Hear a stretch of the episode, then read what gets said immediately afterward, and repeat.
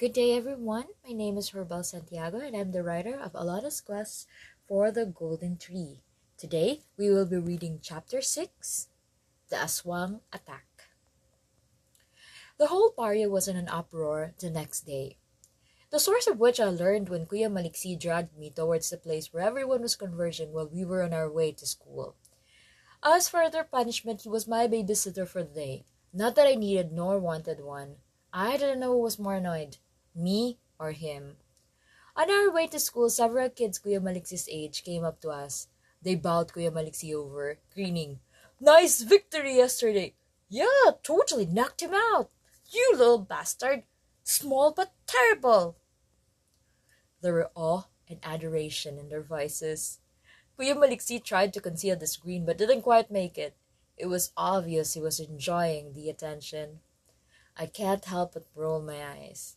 Apparently, the amateur boxer fighting in a makeshift arena of ground and sounds and sweats was Kuya Maliksi.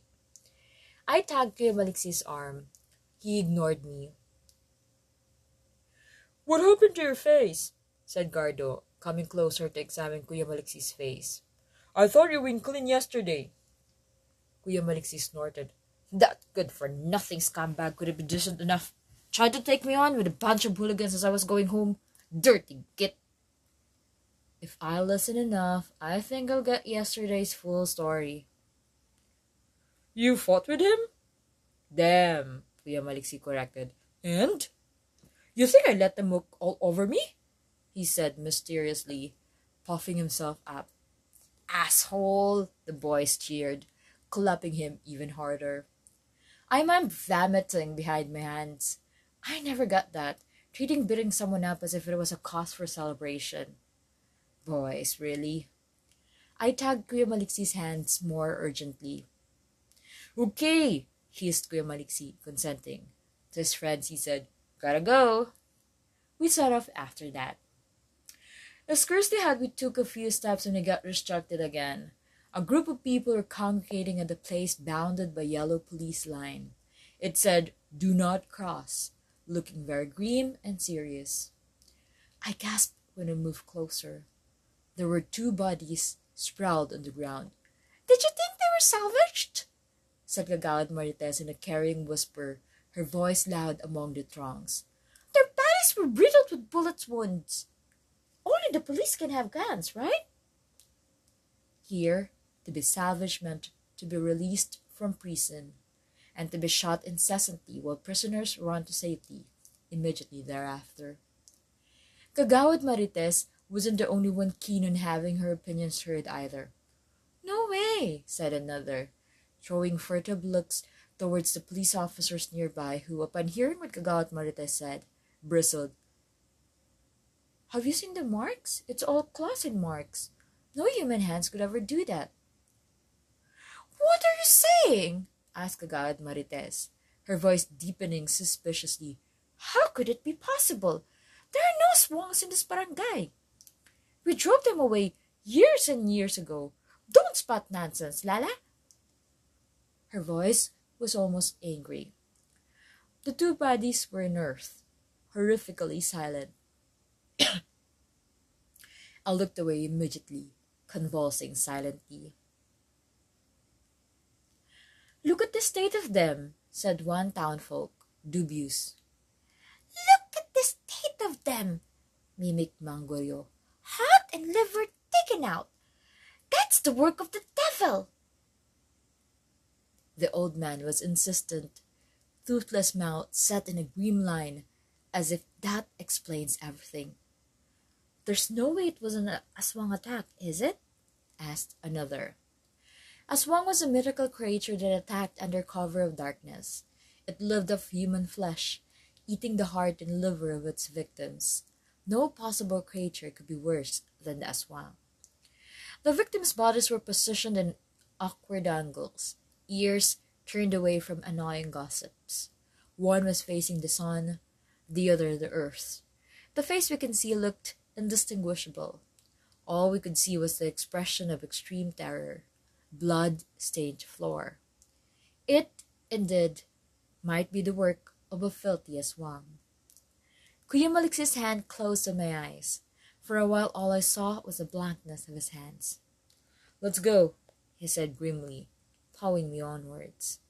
I followed him obediently.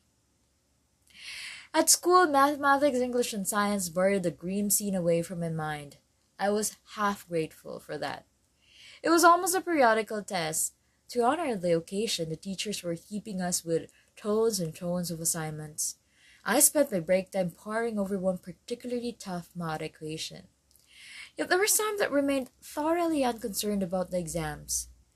Quite apart from everyone else, Adoration and a couple of other students sat head to head.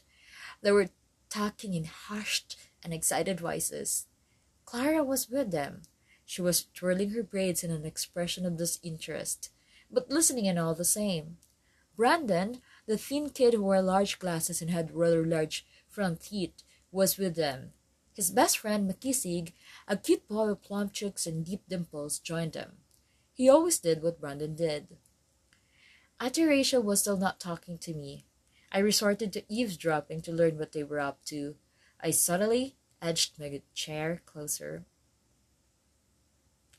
We have to decide on the date and time now, argued Rachel fiercely.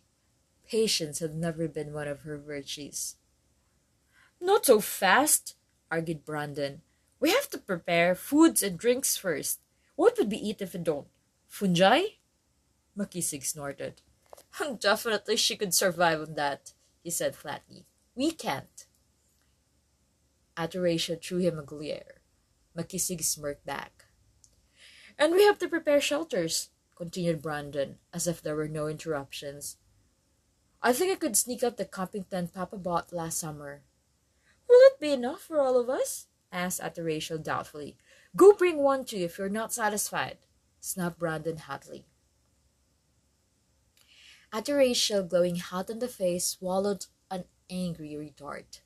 She knew as well as I that it will be impossible to find so much as a functional tarp in her house.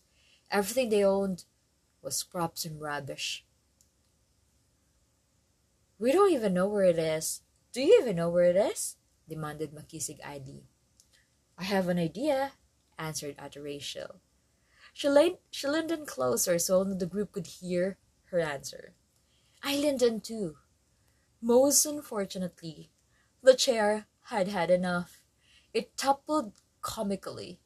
With an almighty plop, I tumbled sidewardly. The whole class roared in laughter. The group stopped their conference at, uh, at once, howling with mirth. Rachel sniggered. Makisig laughed so hard it looked like there was a tsunami in there. Cheeks flaming, I struggled to salvage my dignity and righted myself. With a last look at me, Ate Rachel and her group, still cracking up, got up and moved outside. I buried myself in my notebook, turned between embarrassment and anger. Chapter 6 The Aswang Attack. Once again, this is a chapter from Alona's quest for the golden tree. If you need, if you want to read and listen to this at the same time, you can visit my website, herbalsantiagomaninulat.wordpress.com you may also subscribe in this YouTube account so you will be notified of the latest recordings. That's it for today. I'll see you next time for chapter 7. Have a good day, everyone. Bye!